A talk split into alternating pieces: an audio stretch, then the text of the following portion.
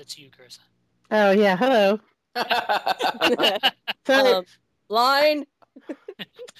Uh-huh. Okay. Hello, and welcome to Four-Color Nerds Comics Podcast. I am Carissa. I am back. Hello. And I am joined by our other nerds. Ryan. Hello. Matt. Howdy. And Christina. Hi. Together, we take on the week's comics. Each week, we read a variety of comics and gather here to discuss them. This is a review show, so there will be spoilers. If you don't want to hear spoilers, take a break now, go read your week's books, and then come on back. Each week, one of us picks our favorite book of the week, and that's our pick of the week. This week, I am that nerd, and this week, the pick of the week goes to Rat Queens number 14. All right, Rat Queens, Image Comics, written by Curtis J. Well, thanks. Art by Tess Fowler. Woo! And Tamara Bonvillain. That's a great last name, Bonvillain. So. Bonvillain. I love it. Love that. Bonvillain, like, means like. It's probably Bonvillain. No, I think it's like good. No, but I want to keep it at Bonvillain. I keep it Bonvillain. I'm having fun. Don't judge. Okay, anyways. So it picks up where it last left off, where we covered it. Which was also our pick of the week. When it came yes, with stop. I can't. Oh, Beyond. It's a perfect Bonvillain name too. Yeah. Dragons, Ice Dragon, in a cave, Violet. I'm sorry. So this issue was a lot of finding out what's going on, lots of, we're into that. There's lots of reveals, I guess is the best way to put it. At least in my opinion. But I can't get over it. I love the scene with the dragon. That was my favorite part as well. Yeah. Oh, yeah. The dragon was awesome. That's just trash. I want candy. It's like, oh my God, really? This whole time it's been dragons about candy? I'm like, can I have this? Yes, yeah, sure, whatever. So, yeah, that magic sword, go ahead and take it. Sure, whatever. Man, whatever, it's trash. Yeah, that's my big question I was going to ask. What happened with that? Is that, like, it had that flash, and are we supposed to know that, did I miss something or forget something from another issue? It's like, what's going on with that sword and those black tendrils? What's happened to Violet? I think she's possessed. Yeah. She acted kind of weird. Yeah. I'm guessing the sword is what killed maybe some sort of demon thing, and it's now in the sword, because in that picture you see that the guy, whoever or woman or whoever has that shield up is defending. Yeah. Which actually is Violet's armor, if you look at it. So I'm guessing that either that's foreshadowing. Either it's foreshadowing or remembering or something. Something's up with that. Yeah. But I was like, oh, that's not good. I was thinking it was a joke to Stormbringer.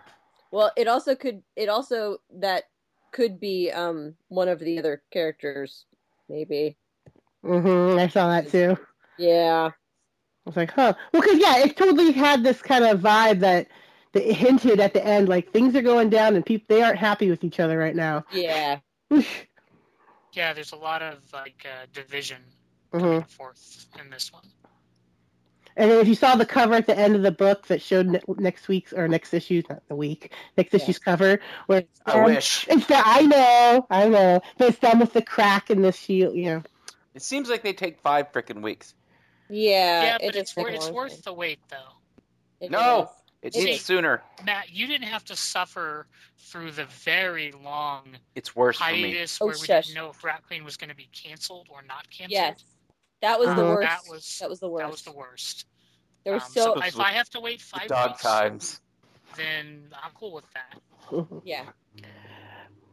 And then, like, I like the take on why they have to do their magic to drain the god to keep him like subdued. And how, like, you know, what made her believe her? The conversation between her and her brother. Yeah. Right? It's her brother, right? Oh, yeah. Yeah, that's her brother. Yeah. I'm trying to figure out what the problem is here. With Cthulhu rising up and consuming the souls. She basically the whole thing is that as long as they keep using the magic from Cthulhu, they'll keep draining Cthulhu. Mm-hmm. And they stop Cthulhu from coming and taking over and destroying the world. Right. So what's the problem with her culture continuing to do what they've done forever to stop Cthulhu? It's like... She's like, oh, well, that's bad. I'm like, wait, no. This allows your people to continue being the way they are and save the world. Well, their magic is always going to be... It's not going to be beneficial. It's like drinking a little bit of poison to build up your immunity, you know? It's not the best thing in the world. Prove it. And they're... Never bet against, yeah, the podcaster. Maybe they're getting, like, slowly corrupted or more like by being that conduit kind of thing, maybe. Right, because if you think about it, they're a religion, right? They're not like the mages. They're not just, like, academically deciding to siphon off this magic. They believe in the thing, you know? Like, it's almost like a Stockholm Syndrome thing from what I got, that this thing used to be, like, hunting them and killing them, and then they were able to capture it, but now they, you know, they worship it still. Yeah. I liked the, like, back and forth between her and her brother. I thought those were... I mean, it didn't necessarily move the plot along all that much, but I think it built character really well. It's a good backstory. Yeah, it helps with the backstory. That's what a lot of it was. A lot of it was, like I said, a lot of information and backstory was given in this issue, except for the, you know, the dragon scene, which was just awesome. And how adorable is the little child in the... I think that the drawings of her are really cute, where she's like really tiny but really angry still. Mm. I really like those. You mean Tiny Hannah? Yes. I love. I love the picture where she's holding the little rat. Oh, I saw that little rat doll. Yeah. So cute. And you can see her horns. Mm-hmm. Poking out from her rolls.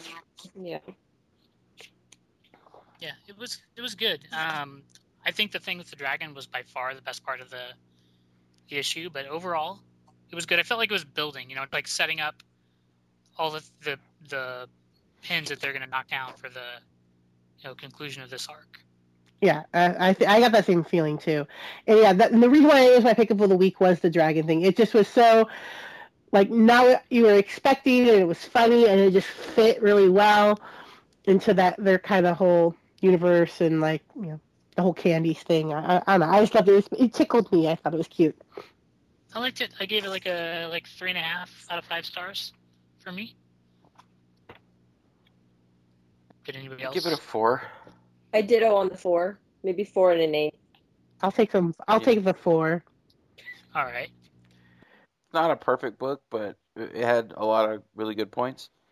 I mean, you gotta be really kind of mediocre for me to give you a 3. I really like the back and forth between Hannah and her friend, where they're like, cunt, dick sniff, like that. Yeah, that was that's like what you do with your friend. So whenever that, I'm like, Christina's gonna like this part.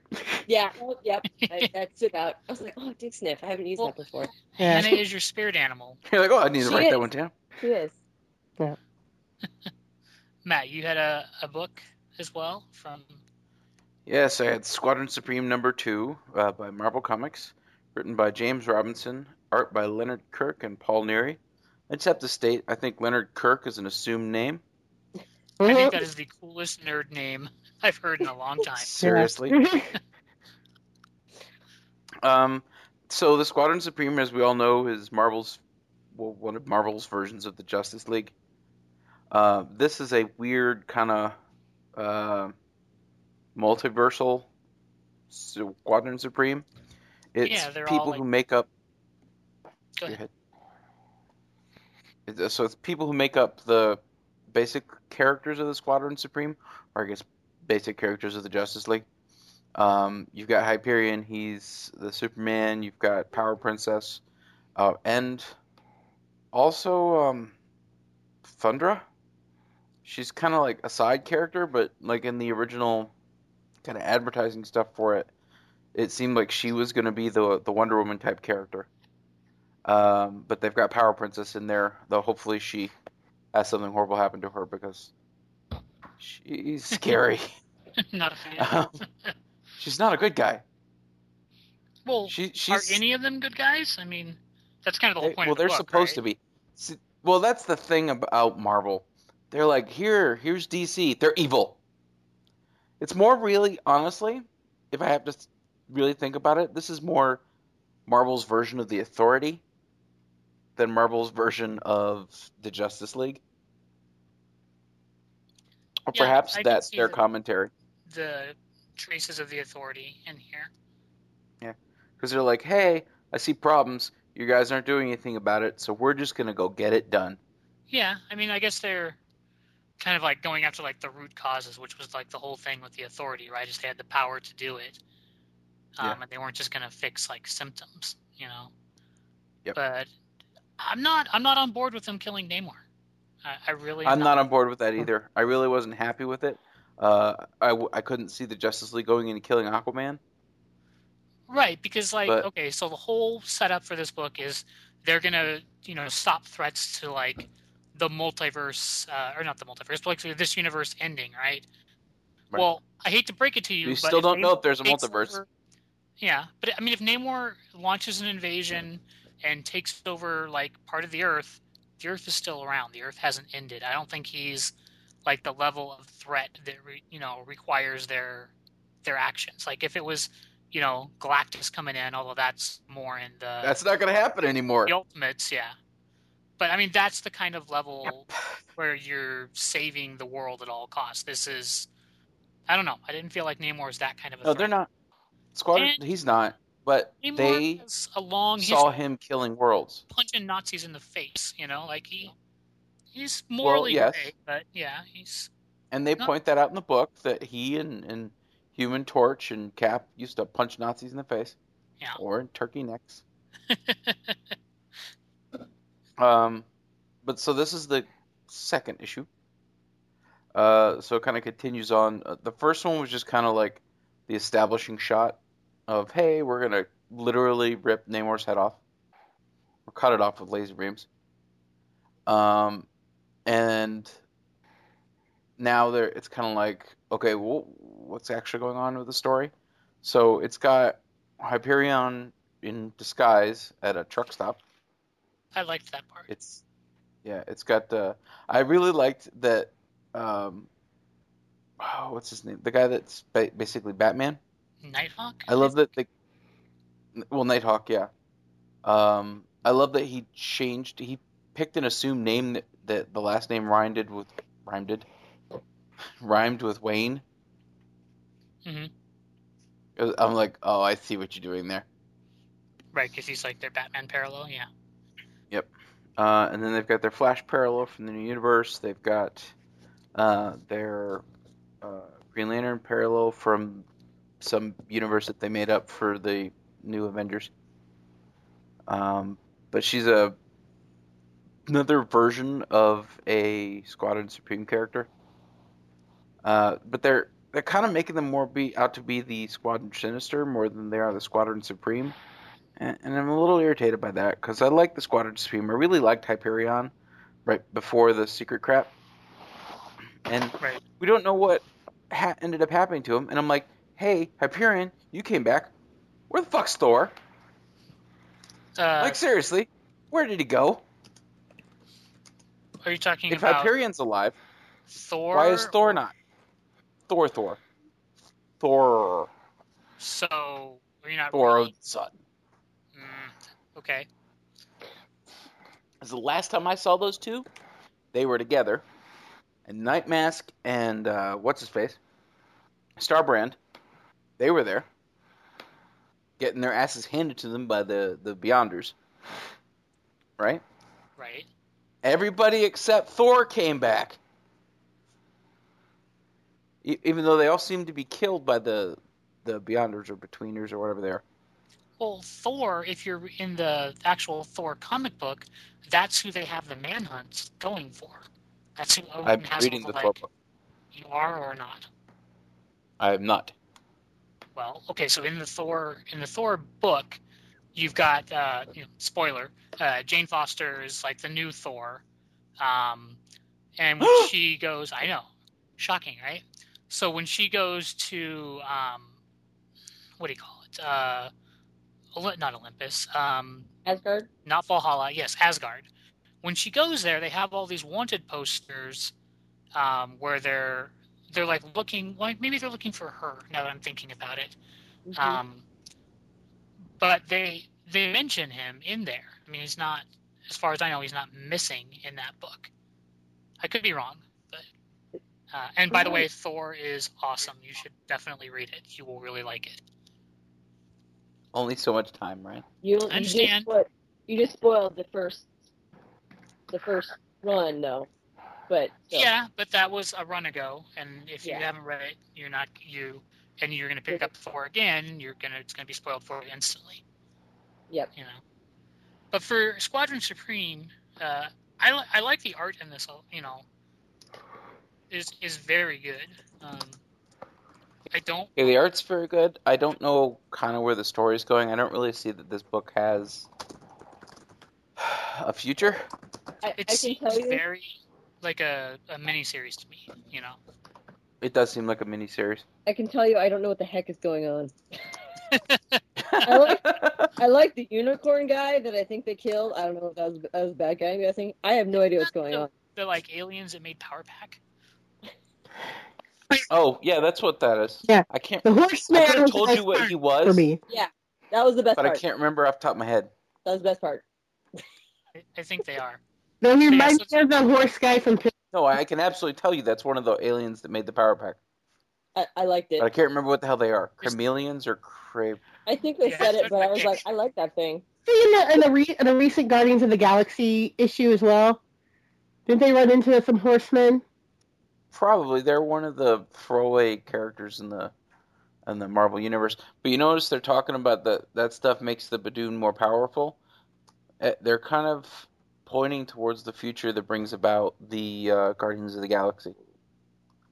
The original Guardians of the Galaxy mm-hmm. that are the derivative Guardians of the Galaxy. The ones in the future? The ones of the future that inspired the ones in the past? Yes. Very... I'm telling you, some of Marvel's history really gets very convoluted. Yep. Yeah, but... yeah. This... I mean, it's James Robinson. He's not known for books with longevity. No, but they're usually... He kind of gets brought in to do weird little things, and stuff either sticks around or it was a miniseries. So, that's not a horrible bad thing. I'm just saying, him on the book is a sign that it doesn't have long. Yeah, I see this being more of a miniseries than an ongoing series. I'm sure you'll get your 6 issues out of it. There's just not enough story. I just wish that they hadn't screwed up Hyperion. I wish that they had, if they were going to kill Namor, that should have been the end of your arc, not the beginning of your arc. Yeah, that was kind of like, okay, we're done. Yeah, peace. It's like they, you know. Like, well, obviously now we have to have superheroes fight superheroes. The only difference is this time, the good guys actually have a point of, hey, you just kind of destroyed a country. Yeah, it did genocide. Yeah, not only wiping out Namor, but all of the Atlanteans, and yeah, they're bad guys. They're like the Brotherhood of Evil Mutants here. You know, they're not. Yeah. There's and you televised it for some reason. Yeah, I mean, I gave this book 3 stars. You know, it was a book. It was fine. If you like James Robinson, if you like Squadron Supreme, you know, if you hate Namor. I can't even. Two horsey faces. I don't know. Yeah, I don't horsey faces. It's a pretty deep cut in Marvel. I give this 2 horsey faces down. That's all I got. That's all I got. I think we should have like more customized ranking. Than yes, I'm with the 2 horsey faces. It just wasn't for me. I like the horses. Yeah, that's how we need to rank everything. It's a Chameleon is what. This specific horsey face dude was in here. I remembered. It's Chameleon. He thought he mentioned something else, and he's like, "Oh no, but that's not it." Which I don't know why, but yes. You, Christina, you had You had an Image book? I sure did.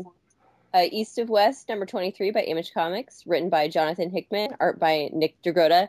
So I think, Matt, you're referencing you have no idea what's going on? Because in East of West? Yes. No fucking clue. No, it is this is not a good book to jump into if you have no idea what's going on. No. But the last book was the fucking worst book to jump into. Yeah, but it was so good. It was so good. I mean, it was beautiful. I'll respect your opinion. It was beautiful to look at. That was probably one of the best books of the year. Yeah. It was pretty. It was super. Oh, I wouldn't ever call a silent book the best book of the year. That's why it was so well done, because it was silent. I hate silent books. Well, you voted off the island on this one, because the silent books, I think, are what show how good an artist is. Artist and storyteller working together. But it doesn't show how good the comic is. Man, East of West 22 obviously doesn't. I mean, I know we're talking about 23 here, but 22 was phenomenal. Pretty spectacular. What I was trying to explain is this is not a good book to jump into. It is very confusing, and the whole, I mean, this at least ties into the last book, because sometimes they don't at all. We open to the president discussing with the guy that he hired the syndicate for to kill Zelen. They're talking about he's failed. The guy is basically saying, we didn't count on the willingness of her subjects to sacrifice themselves for her. So that was kind of the piece that they all missed, and that's why it didn't all work out for them. He wants to try again. The president is we're not going to use you anymore. We're not going to use you. We've already wiped basically all traces of this transaction ever kind of happening. But we still have you. And so he dies. They poison him. I saw that coming. The minute they stopped and offered him a drink, I was like, oh, yeah. Yeah, I was like, well, you that whole bit of dialogue to me just was like such a tense, Quentin Tarantino bit of dialogue. Mm-hmm. To me. That was perfect. I love that. And his niece is basically just like, yeah, I just poisoned you. It's the tea. But you're already dead, so who cares? So now, basically tying up that story, now we're moving on to the kingdom.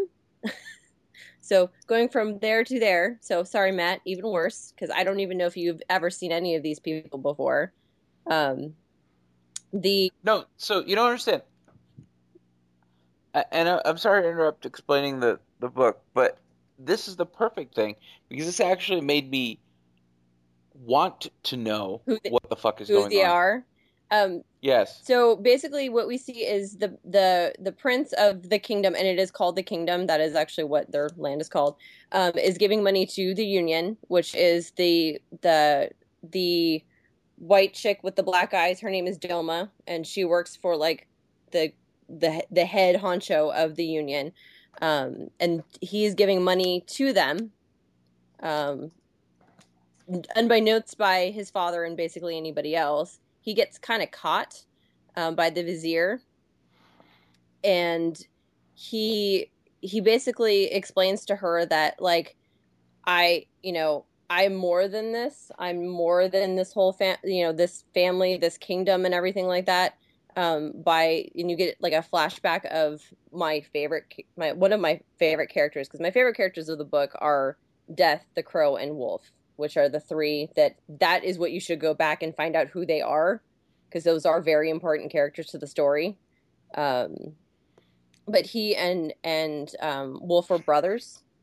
And so I don't think he actually tells her, but he they go back, and it's a flashback, and he's kind of explaining that, he's my true brother, even though it's not by relation. And he wants her to be his queen, which I don't really remember seeing this character ever before, so this is a new thing. But he hands her a scroll, which is where we leave off, which is a great cliffhanger, because scroll does kind of look familiar to me a little bit, but I don't want to say anything if anyone else it didn't, because I think it's a good stopping point. I think one of the most confusing ideas and complicated ideas from East of West they touch on in this issue, which is the message. Yeah. Do you want to give maybe a little explanation? Do you need an explanation of that, Matt, or are you cool with just knowing it's a thing? I'm going to go back and read the backstory, so I'm cool with knowing it's a thing. It's a thing. It's a thing. It's complicated. Mm-hmm. It's so weird. I'm still trying to figure out the world. Yeah. Oh, man, the world is so rich. So is it in the future? Yes. Yes. Because it's a Western. Yes. In the future, and apparently the president is the president of the Confederacy. Kind of. And he looks like Custer, but in my head, he sounds like Samuel Clemens. Huh. And the kingdom is basically like New Orleans, which is weird. And the Union is just like evil. So I go back and forth with East and West. Like, I couldn't really get into it, and then I'll get into it, and then I'll stop, and so I get really lost because I'll skip a lot. But then this is one of those ones where I was like, oh, I like it again. It's interesting because to me. It relates back to some of the previous issues where we get, like, but seriously, my favorite grouping is, like, the wolf and the crow and all of that group, which is basically how the book actually starts, is with just them. But then you keep going and building and building and more characters and more characters and more, basically, like, countries and factions. I get the sense with East of West that there are books and books and books that he's written about it's a Hickman the world. Book. Yeah. You know, that we are seeing the tip of an iceberg of an incredibly detailed world. You know, this is fully fleshed out and... It's now just starting... I feel like this is now just starting to make sense. I think we are finally really getting to the path that is going to... What is going to happen at the end. Apparently, what's happening is the apocalypse. Part of the message. Yeah, it's the message. They said it in the book. Yeah, but they didn't explain what the message is, though. Yeah. They just said that he's heard the message and that has made him, like, set apart from everyone else. Yes. They are the chosen above all of the chosen ones. They are they belong to a higher level of what all these factions are, is what they kind of are leading to. Like, most of the leaders have heard the message. Like, the president has heard it. I'm pretty sure that Chinese Dowlin girl has heard it, you know. So it is a Western apocalyptic story that has futuristic. Yes. Yeah. I can't wait till we get back to the robot kid, or the kid with the balloon. Oh, with the virtual reality rig. Yes. Oh, I love that part. I can't wait till we get back to that. That's the part that, just like Carissa, you were saying, that you'd kind of fallen off of it and then get drawn back in. Mm-hmm. That was the part that pulled me back in, was this whole little wandering through the woods. Because these books don't come out that often, and they're complicated, you know? So if you go a few months without reading East of West and then you pick it up again, you're like, what's going on again? Yeah. You know, so it's... And there's a lot of stories going on. Yeah, it's a story that you really need to read, like, from beginning to end to really have it all tie in together. Because sometimes I have to go back and look, like, who belongs to what faction and who is what. It is very, very complicated. But I enjoy that. I actually think that they obviously have plotted out really what is going to happen. And it's now just kind of filling in the gaps at this point. Each issue is filling in the gaps. I agree. But I like it. I'll give it 4 out of 5 balloon boys. I gave it 3 stars. And then I also had a book this week. I had Justice League number 47 from DC Comics, written by Jeff Johns, art by Jason Fabuk. I think that's how you say his last name. However you say his last name, his art is spectacular. This book looks amazing. Like, not only is it pretty to look at, but when they compose fights and action, there's like a total sense of, like, fluidity. Like, when they're moving, they're actual, I don't want to say human beings, but they're actual like bodies moving through space and doing things. They're not just like, you know, pose panel from one panel to the next. There's motion between the two, and when they fight, I feel like they're actually doing things in the fight. It's not just I throw a punch that you block. Like they're trying to do things in their fights. So I appreciated that art. Yes. Yeah. It actually looks dynamic. It looks correct. Like their body movement looks correct, which I have to say is not. Like there's a scene where Wonder Woman and Superman are fighting, and she's basically like charging at him to like fight him and doing all kinds of flips and, you know, and stuff. And it looks correct. So this one, if you guys remember back in the Darkseid War, they killed Darkseid, and then they all became gods of whatever, like gods of strength, gods of knowledge, and so on. Yeah, god of gods. Yep. Mm-hmm.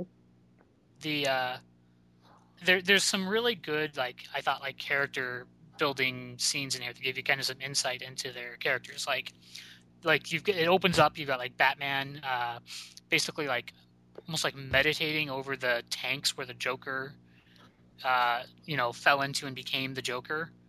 And he's got some interactions there with like Green Lantern, where Green Lantern's trying to convince him to get off of the chair, and he's not having it. And I just thought it was really, I don't know why it chilled me so much to see him like in that place, just, you know, sitting there. Like that was just disturbed me. Like that's a, you know, a deeply personal place to Batman, you know, and I mean, I know he's, you know, what he's trying to do there.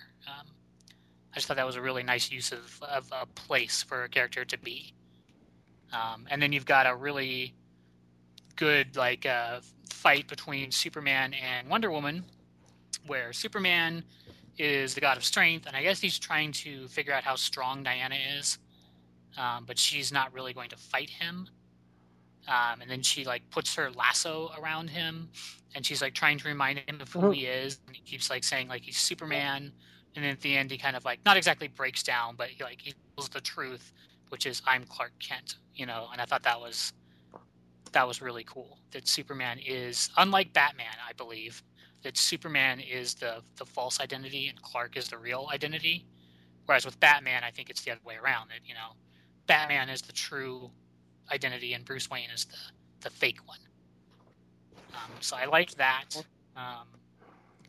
You have them, like plot-wise, like the Anti-Monitor is back, so they are going to free the Crime Syndicate, which are like the basically parallel dimension versions of the Justice League that are super evil.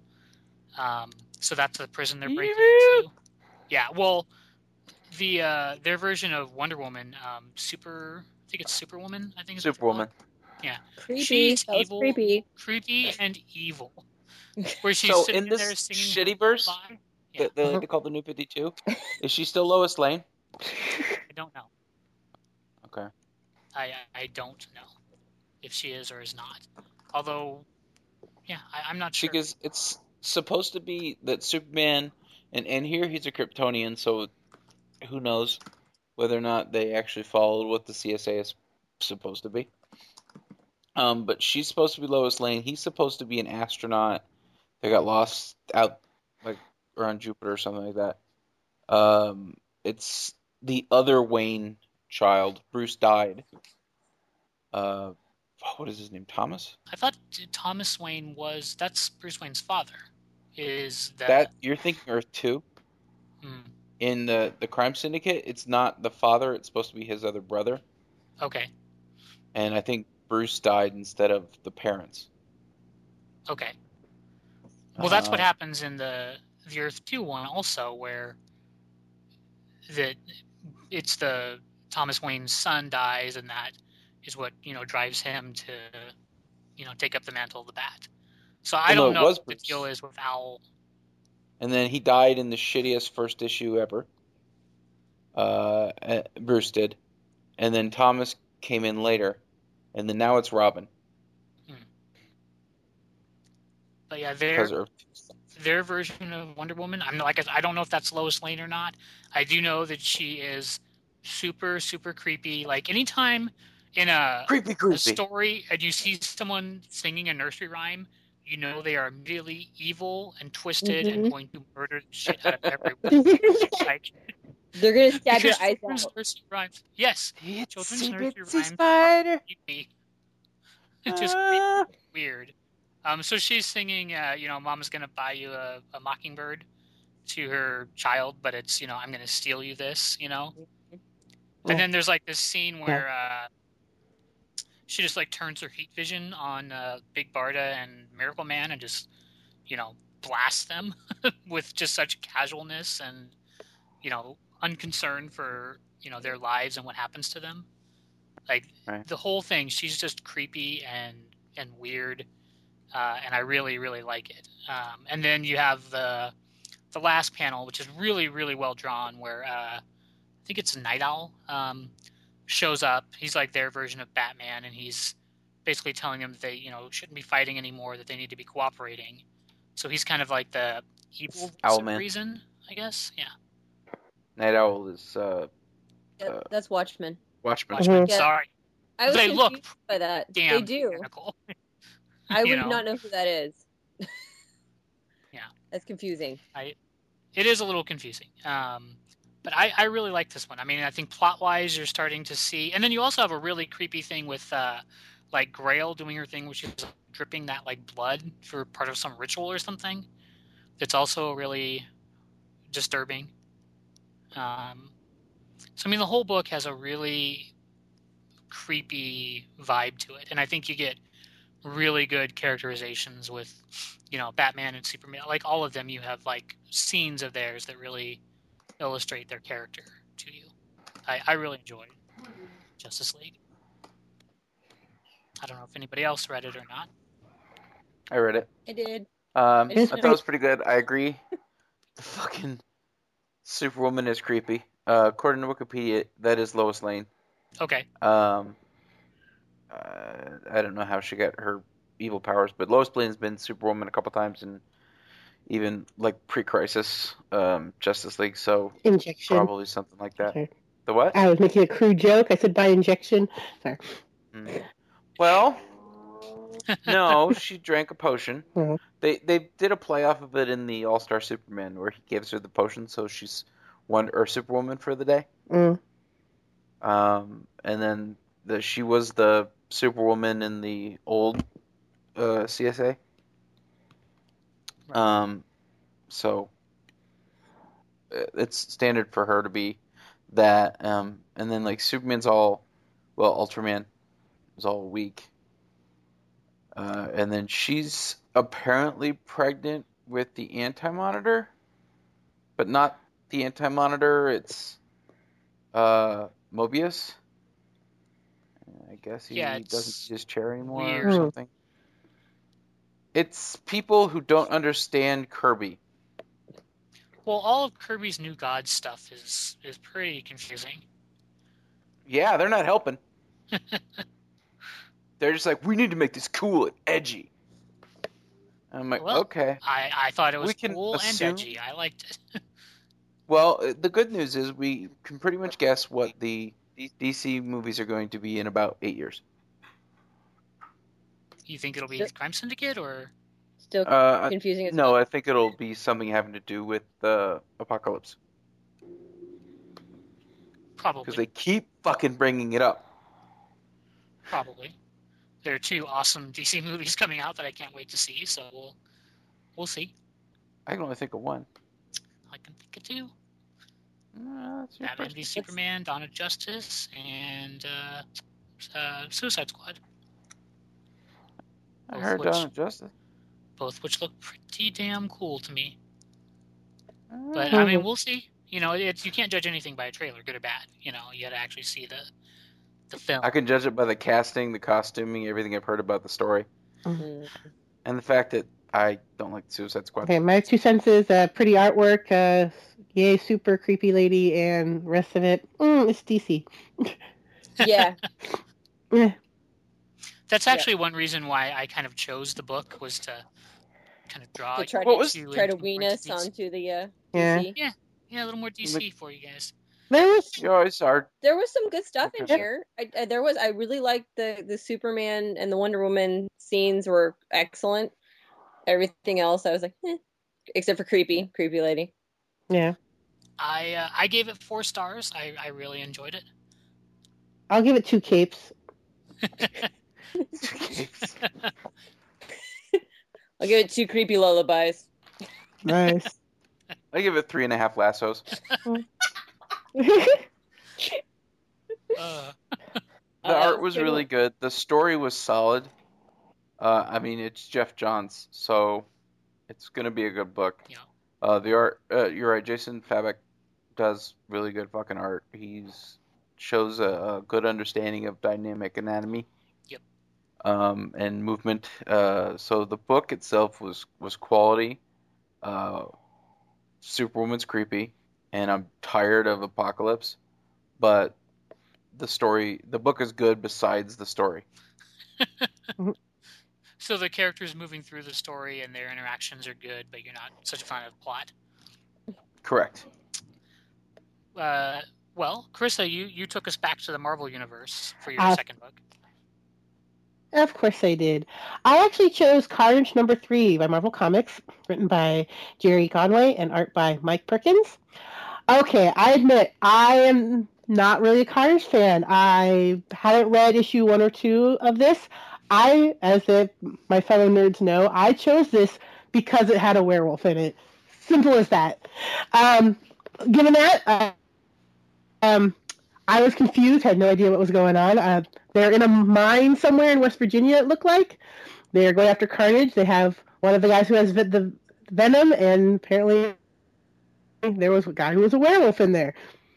Okay, other than that, no clue what's going on. The werewolf had a snout. I was happy with that. The fight scenes with the werewolf, fight and Carnage, okay, it looked kind of cool. Other than that, wasn't really too impressed by the book.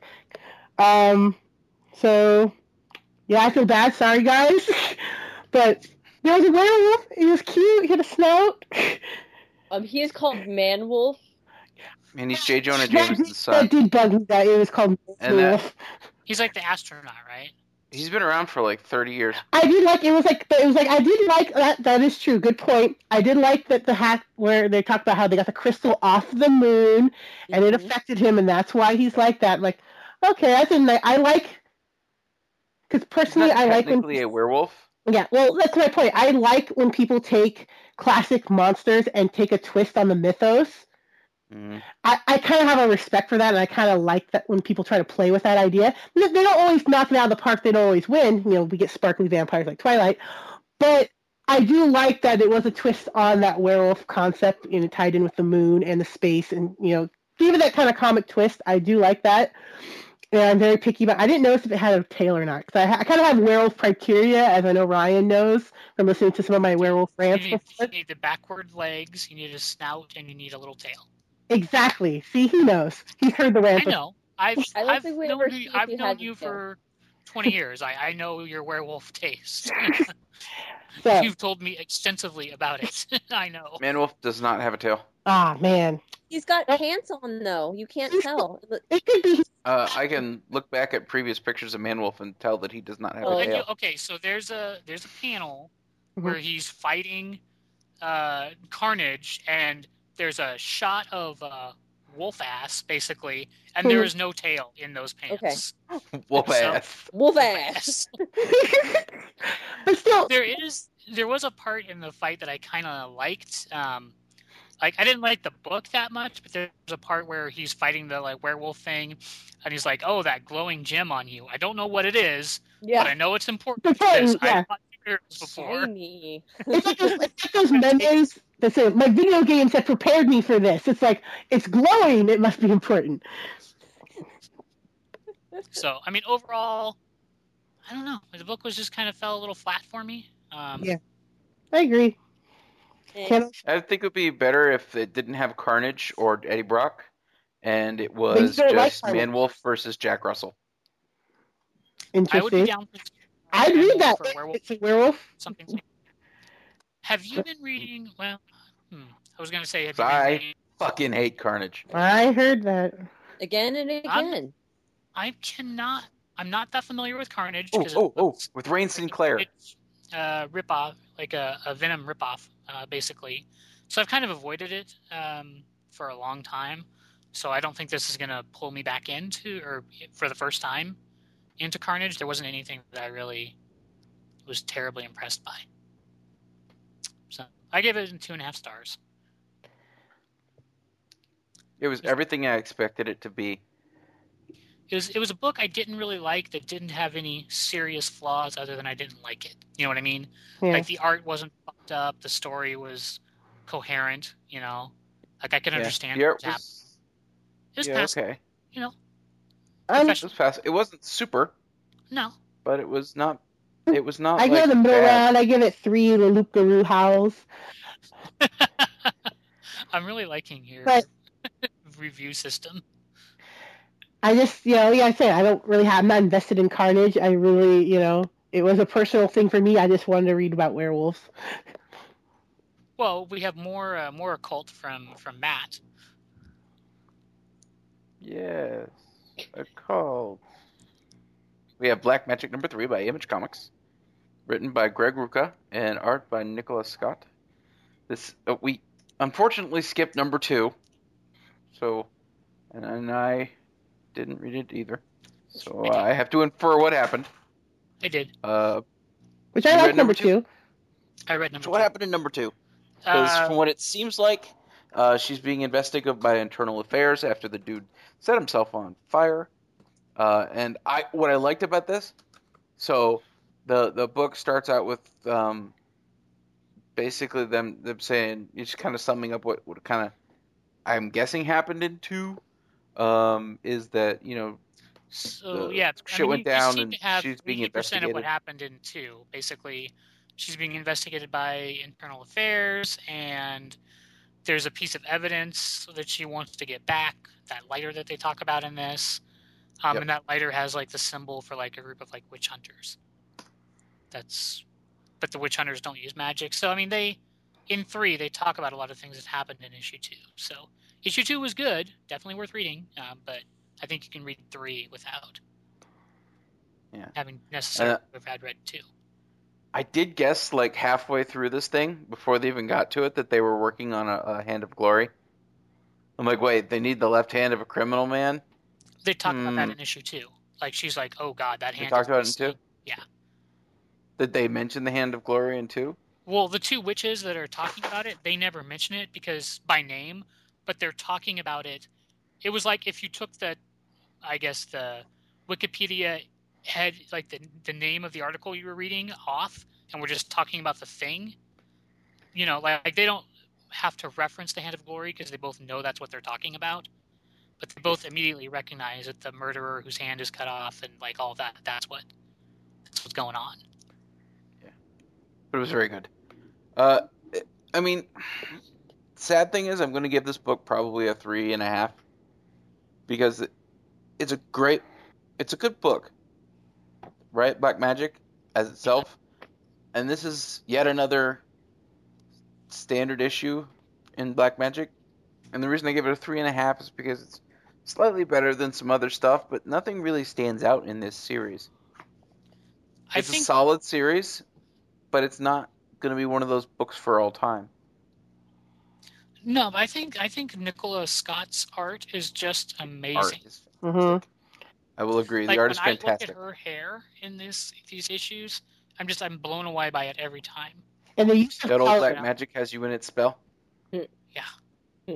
And I really love the cliche, or I guess it's not a cliche, but their use of color whenever they perform magic in the black and white book. That's what I was trying to say. Yeah, I really. It's very subtle, also, in a lot of ways. Like, yeah, I was thinking about that they, like, if this was like Mage the Ascension, if we're gonna reference like a role playing game, All of their stuff is coincidental magic. None of it is vulgar magic. Like, they're not throwing fireballs and flying through the air and summoning dragons. They're, they're doing very subtle things. It's realistic magic. Yeah, I really liked it. Like, I feel these people, they know what they're writing about. They've done their research. to present a convincing world. I mean, I liked Black Magic. I gave it 4 stars. I really liked it. I like it. I'm not saying it's bad. It's just not. You don't think like the story's moving along forward, or it's just no. It's just not something that's going to be like years from now. One of those legendary cool books. It's a solid book. I mean, it's not like a standout. Like it doesn't stand. It stands on its own 2 feet, but it does not rise above. A breakaway hit. Yeah, as far as like if you say like Image, it's not like a saga. Like it's not like it's not one of the ones. It's not a Wicked and Divine. It's not one, and maybe it's just not there yet. It could be. I doubt it. It's gonna. I think honestly, it's a cult book. Ironically enough. Mm-hmm. Dang. I was gonna say a slow burn, but yeah. Again, also. Well, I mean, if I had to compare this, that's not saying it's bad at all. Right. Like if you took like the older runs of like Hellblazer, yes, those are better. But I mean, those are like you're saying, like timeless books for the ages. But if you compare this Black Magic to the current Hellblazer, this Black Magic is far better. Well, that's not fair. Well, I mean, if you want to compare apples to apples, let's compare current occult books to current occult books. That's not a current occult book. That's a current DC book. I would, well, I mean, they deal with the occult, and it's, you know, it's not bad. I mean, I'm not trying to diss Constantine. I'm just saying Black Magic, I think, okay, so my thing is, Classic Constantine was published by Vertigo, which is true. It's an imprint of DC, but it's a separate thing, right? True. The current book is a DC book. It is not a Vertigo book. Even though Vertigo is still around, it is a DC book. True. And it is sticking to DC rules, and therefore it has to cut back on some stuff, which is why the current Constantine book is not. It doesn't even live up to the old Constantine Hellblazer book. Right? Yeah, I guess, I suppose. This lives up to whatever reason, some of the classic stuff, like a Linsner book or Poison Elves. But those books were never... They weren't a Promethea, or... They didn't... Well, that's not really a fair comparison, because Promethea was a fucking Alan Moore book. It's just, it's one of those books that you're like, oh, you need to read this book. But not one of those books that everybody's going to be talking about, nor will we see a movie. I don't know if a movie is the... Or merchandise. Quality, but... Or merchandise, statue, or anything like that. It's good. It's solid. It's just not... translates to all of my friends who are interested in comic books and the occult, then I would give them this book to read and tell them that it's amazing, and they would love it. So I'll say it's really good. I wouldn't say it's amazing, and I am one of those friends who's into the occult. So, all right, I stand. I will point out that I put it on the list in the first place. Well, I didn't put it on the list because you did, so you can't double put it on the list, right? So I stand by my 4 stars, solid. With Black Magic. I'm not saying it's not 4 stars from you. I'm just saying your 4 stars, if we take it to the exchange, is my 3.5 stars. Okay. I'll take that. Stars with circles around them. More like pentagrams, maybe. Yes. I give it 3.5 pentagrams. 3 lighters. 3 lighters? I give this 3.5 hands of glory. That just sounds like something else. I don't even want to say. Hand of Glory? Yeah, sounds totally like something else. No. And just like something else, Christina, you had another book. And now for something completely different. Howard the Duck #3, Marvel Comics, written by Chip Zdarsky, art by Joe Quinones and Joe Ribera. So we left the last book of Howard, which I also had picked, with... two new characters, Shockit and Linda, and they had met. Basically, they need to find Howard They are back to present time. I do have to say the one thing that I thought was really cute, which is at the very beginning of the book that kind of does correlate to the entire story, is Howard as the Silver Surfer, which I thought was very cute, which I guess is a nod. Isn't it some sort of anniversary for the Silver Surfer? Isn't there some sort of like 75 years, 60 years, something like that? Something. I'm just going to say that. It's something. I don't remember. I spent the entire book waiting for something to turn him into the Silver Surfer. I know. I think it was just kind of a nod to... I was like, wait. I know. This book confused the fuck out of me. Which is weird because he made little comments about other issues throughout the whole book. But they always do that. I know. That's their deal. I love that. This year... the Silver Surfer is 50 years old. Thank you. I knew it was an anniversary. It's March, though. Oh. But the way that they do that, I don't know if March's was actually January's. Yeah. Because they always put it off by a couple months, but I can't remember which direction. Yeah. So, anyway. Like January's books or February's or whatever. Yeah. Mm-hmm. Yeah. So basically what the whole story is that we find out that Howard has bonded with the Nexus of all realities. I have an intruder alert. Warning. So we find out that he basically has dimensional powers at this point. He can open portals up and send people anywhere, which is hilarious because at first he thinks he sends the wizard into himself. Which is hilarious. So he's like, I have a little man in me. Yeah, that was awesome. That was funny. I have a little man in me. Giving him out. So I love that part. So what they come to find out is, you know, he has the powers to do all this.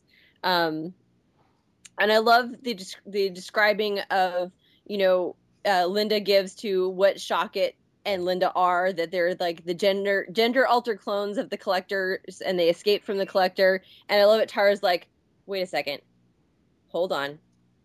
Okay, I had to process that. I like those panels where she's just, you know, telling them to wait. Yeah, she's like, hold it. Okay, good. I'm good now. We got this. So Howard basically comes to you know, the understanding is like, I have to go help. I have to help free all of these people that the Collector have. This is what he's doing. No bueno. So he agrees to go with them. What kind of duck would I be if I didn't? Yeah. Exactly. That was awesome. Very cute line. I like that. Good on Chip for getting some good on his. So they take their ship and they're going back to the Collector, and they get intercepted by a new guy. And I love it because we have the Wizard. Now we have the Stranger. Who I like how his name is in the font. Yeah, the Stranger. That is him, though.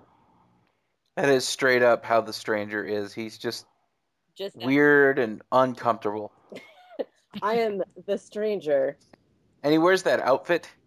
I mean, there's not supposed to be any legs. He's not supposed to have legs? The pants. Oh. It's supposed to be like a loincloth. Oh. Like, he's that weird guy who lives alone. That makes you uncomfortable?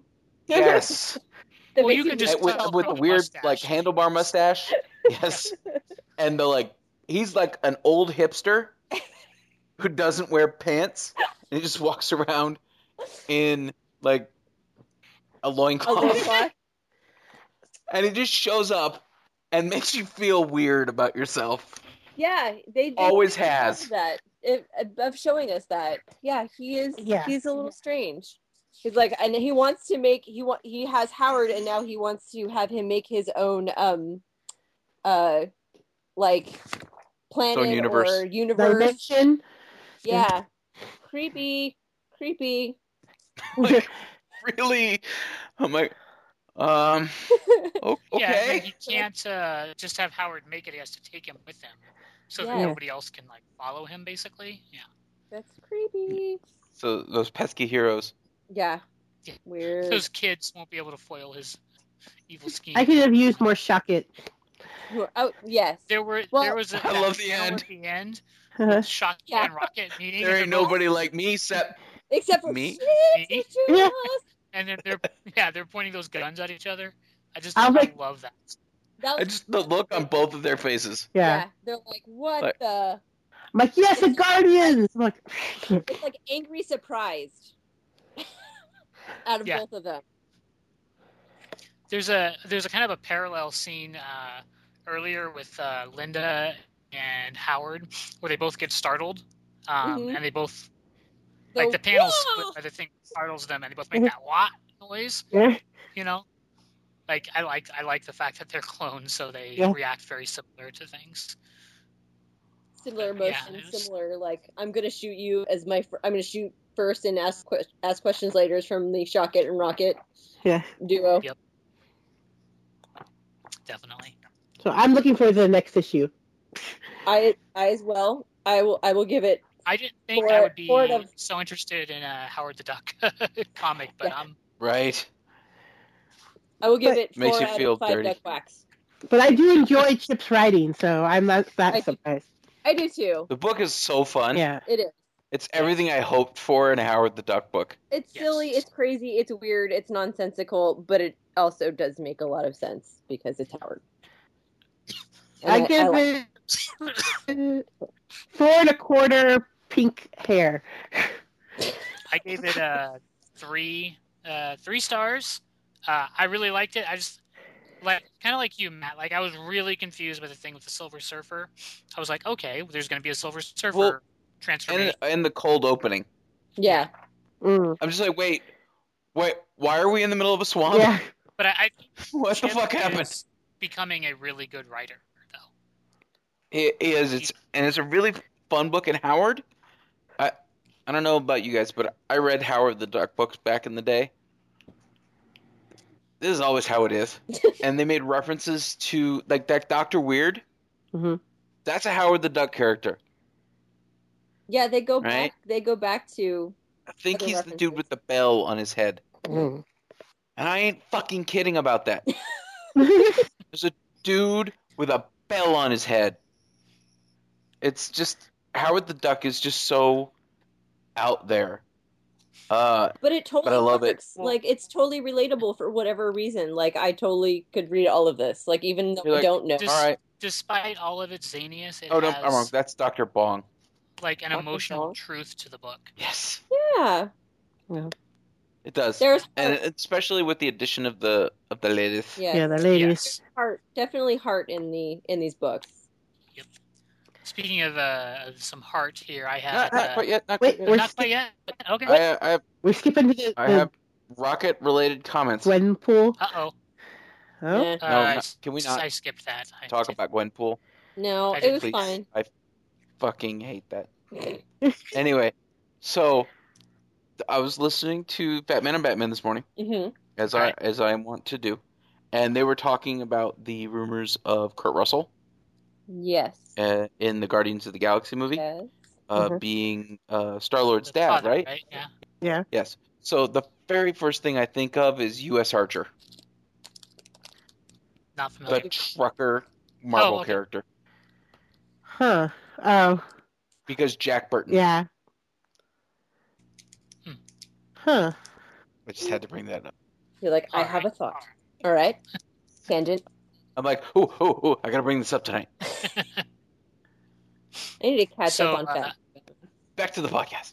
Back to our podcast. Yes. Well, that is still relevant. It's comics, and we were talking about the stuff and the things. And there's Guardians at the end of the book. And the Rockets. Yes. I had another book by Marvel, Captain America White, number 5.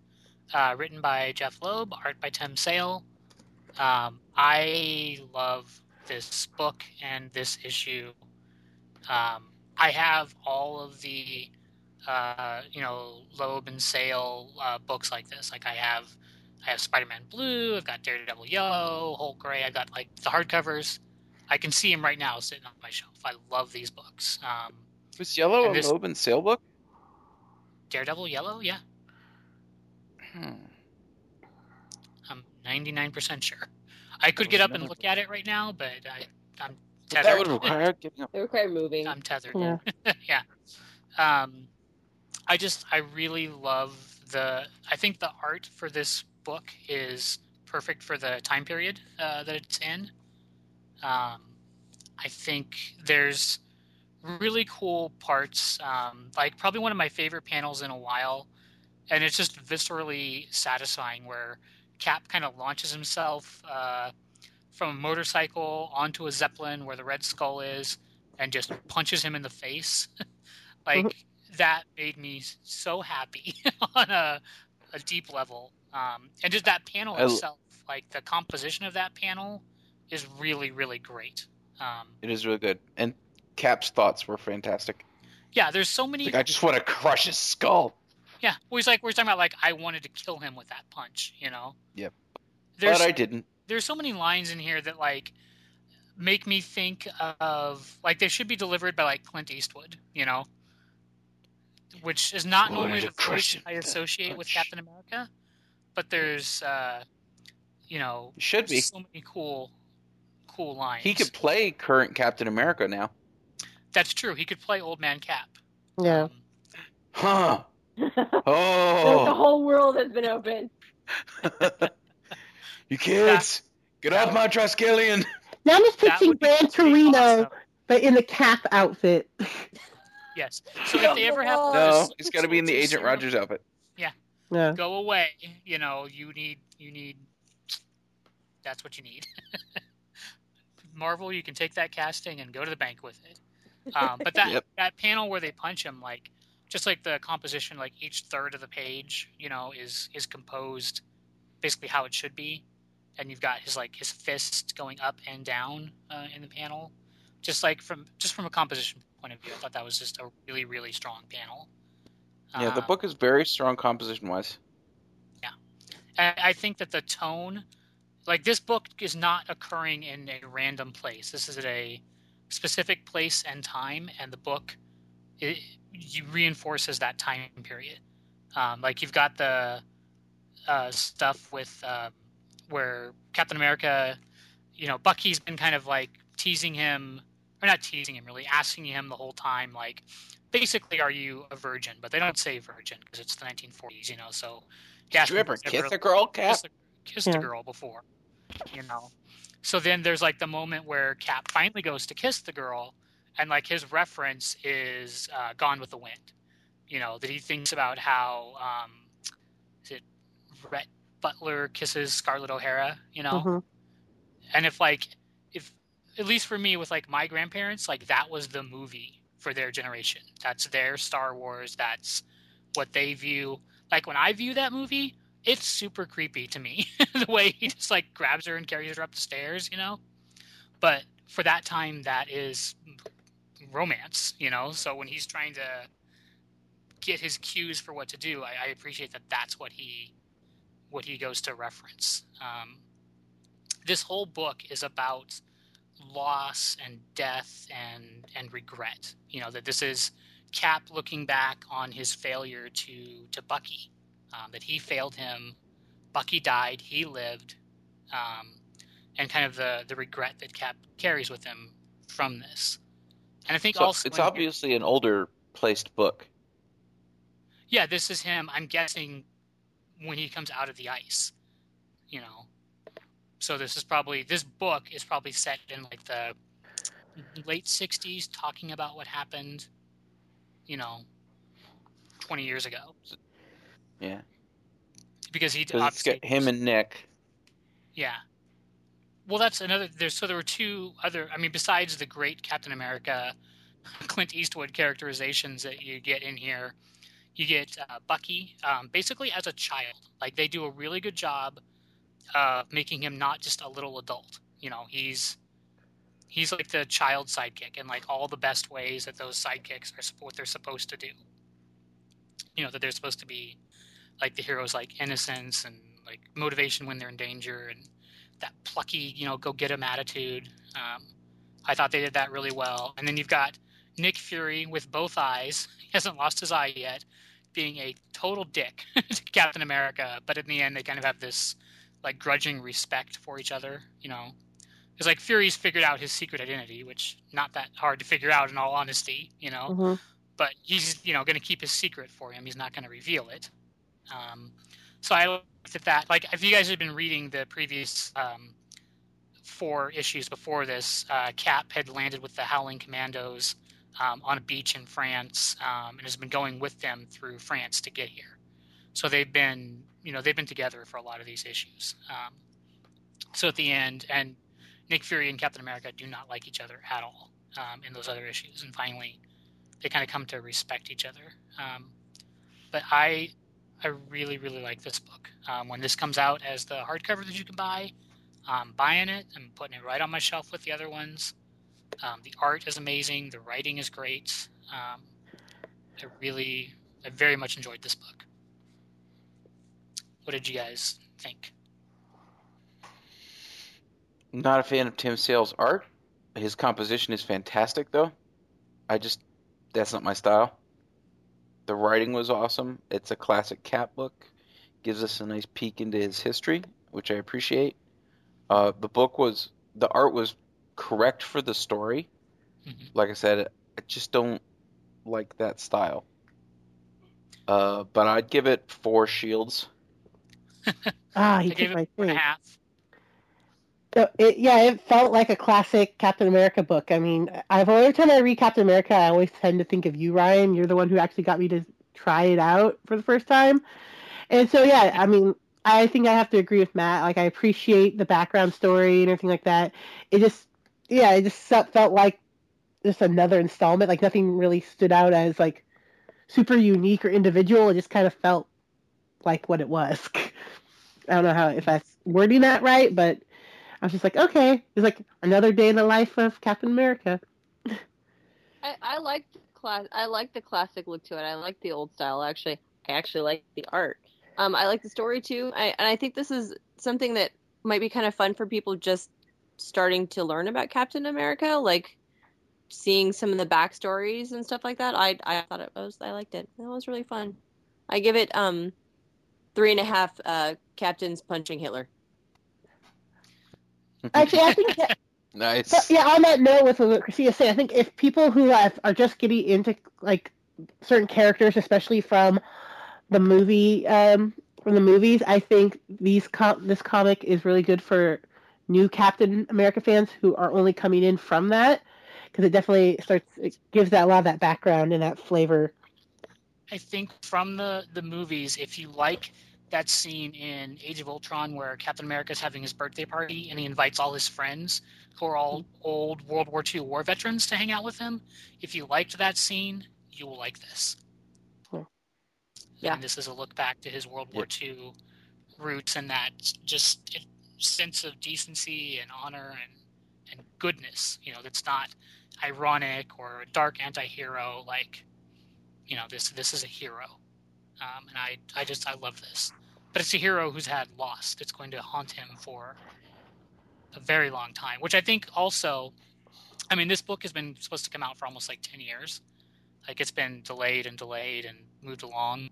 But if you want to know why, when Bucky comes back, Captain America is willing to defend him at all costs, this is why.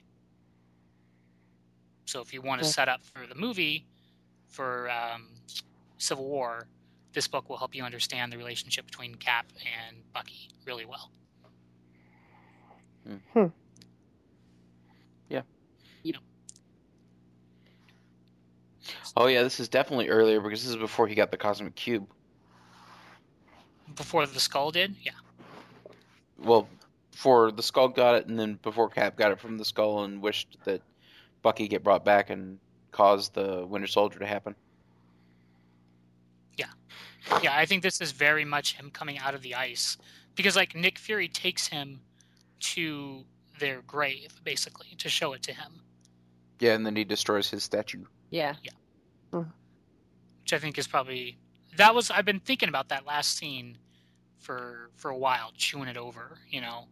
And I think that he just doesn't think he... Well, obviously, he's not dead, so he doesn't need a statue, but I also think he doesn't believe that he deserves one.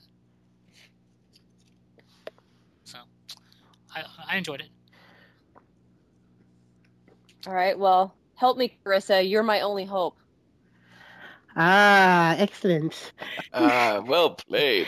Chewbacca, number 5, Marvel Comics, written by Jerry Duggan, and art by Phil Noto. So this is the final installment, I believe, right? Everyone? Yep. Of the Chewbacca series. So I'm not gonna really give a synopsis. Really, it's mostly them foiling the plans. You know, they got captured and all that. All the droids. If you kept up with it, I'm just gonna make a few points. I really love the play that Zaro did. The trick with when they got captured, when they had their ship and they're coming out, she did the twist around to try to frame the other guy. And that just to me just seems like a typical adventuring party maneuver kind of I've tried to pull something like that off before in the past. No, really, it was him when it was really your plot all along, and I really like that. Very much in keeping with the tone of the smugglers, you know. Yes. Of they're fast talking, no, everything's fine, you know, we're using the fake codes or you know, all of that. So I really like that. And then it explodes and go. And then, where everyone, I know it's already been out a bit already on the internet, but everyone talked about it finally tells you what happened with Chewbacca's medal from A New Hope, and you get to see a little glimpse of it, and they actually drew it so it's accurate and it matches. And I thought that was really cute and great. And I still just love the fact that the comic that the girl doesn't really understand Chewbacca. She's just making up what she thinks he's saying the whole time. Yeah. I really like that. And it's pretty funny. Yeah, so, I like the... This is not my favorite out of the Star Wars series. The Chewbacca one has not been my favorite, but I still enjoy it. It's just not up there as Vader, what is for me. No, I agree. This one's not a Vader or even the regular Star Wars book. And I think probably of the spin-off character ones, I actually think I like Lando more. But this issue has 2 extremely satisfying moments for me that go back to the originals, you know? Like that scene you're talking about where you find out that, you know, basically the Rebellion aren't a bunch of space racists, that they did give, you know, Chewbacca a medal, but it's going to make him, you know, it's not going to clash with his style, so he didn't wear it. Yeah. I like that, and I like that he gave it away to the kid. You know, I thought that was really cool. Yeah. And then, I don't know, so at the end, where Chewbacca goes back to his home planet, and you basically see his family, I don't know if you've seen the holiday special or not. I know. They said holiday specials canon. That's why I was when I saw this, I was oh, wow, they did that. Yeah. Wow. It's a thing. Yeah. So that little Wookiee, the kind of the white Wookiee, that's Chewbacca's son. So when you see what he's given up to go and fight in the rebellion, you know, that to me was, you know, very satisfying, you know. And then that shot of the Falcon behind him. Oh, I really like that panel. Yeah. Yeah, that's a poster-worthy pick. That's the stuff right there. It definitely is. It definitely is. It got me a little verklempt. I'm not gonna lie. Yep. It actually. I'll give you a topic. I mean, I've seen the for a long time the holiday special was super hard to find, and then it seems recently. It's everywhere. It's everywhere. I posted a link to it off from YouTube right before Christmas.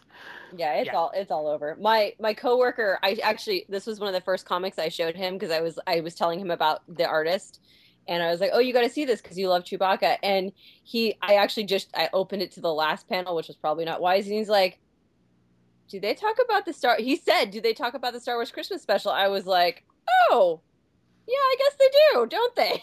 Well, he was like, holy crap.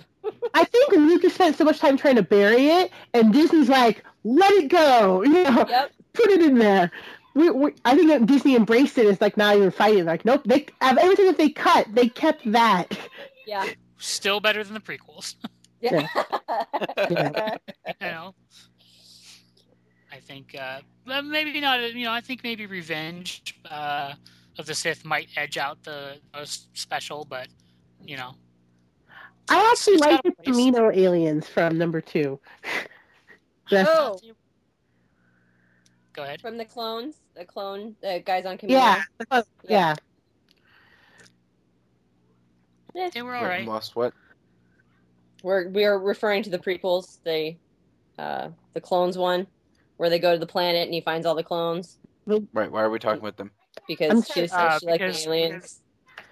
I like how the aliens look in that one from the.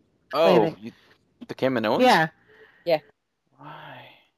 No, they're weird and lanky and tall. They're grays. Pretty much. But I mean, this one, like I said, not my favorite of the Star Wars books. Still pretty awesome, and has some really, really satisfying moments that take 2 moments from the originals. Well, I guess the specials. They canonized. Yeah. Yep. They canonized. Canonized the medallion. Canonized the holiday special. Yep. So I guess Life Day, Wookiee Life Day, is a thing now in the Star Wars universe. You know. Which, I mean, is kind of cool to have something that's not the Force, you know? Yeah. But, I mean, it is probably actually the Force, but they don't call it that. Like those witches in the swamp. I can't remember what they're... Like, that's another, you know, mystical thing in the Star Wars universe. On Dathomir? Yeah. The Force Way or whatever. I want to call them Force Witches, but I don't think that's... Dark Sisters? Yes. Sith Witch is a thing, isn't it? Yeah. So it's nice to see... I think this shows how skillful like Disney is with their Star Wars stuff. The Night Sisters. The horrible crap that has been there before and redeem it, you know. So it was good. I think I gave it. What did I give it? 3.5 stars for me. Star Wars 4.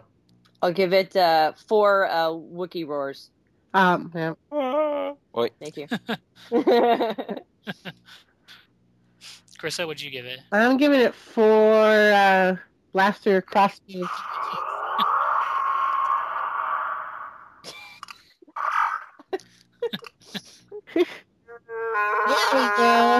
There we go. That's the one. That's the stuff. All right, Chewie. You damn moose milker. She said 4. Yeah. That's true. So I'm trying to use that as more as possible. Moose milker is the new nerf herder. Yep. Still nerf herder is better. You know, that just means a farmer. Have you looked up what a nerf is? It's a sneaky cow. Yeah. Apparently it's swear words in Star Wars, so. I mean, when you think of moose milker, that's basically just the dairy also. Yeah. It means you stink. So, I think that was everything. Yep. So those were the books we read this week. To check out our weekly pull list and other nerd shenanigans, go check out fourcolornerds.com or our Facebook page, Four-Color Nerds. We also put up a video on YouTube for the pick of the week. On our YouTube channel, again, Four-Color Nerds. You can find you can find the podcast on iTunes, on Stitcher, on SoundCloud, and on Podcast Addict. Make sure you subscribe to the podcast and be sure to come back next week for another episode. Until then, keep reading, nerds.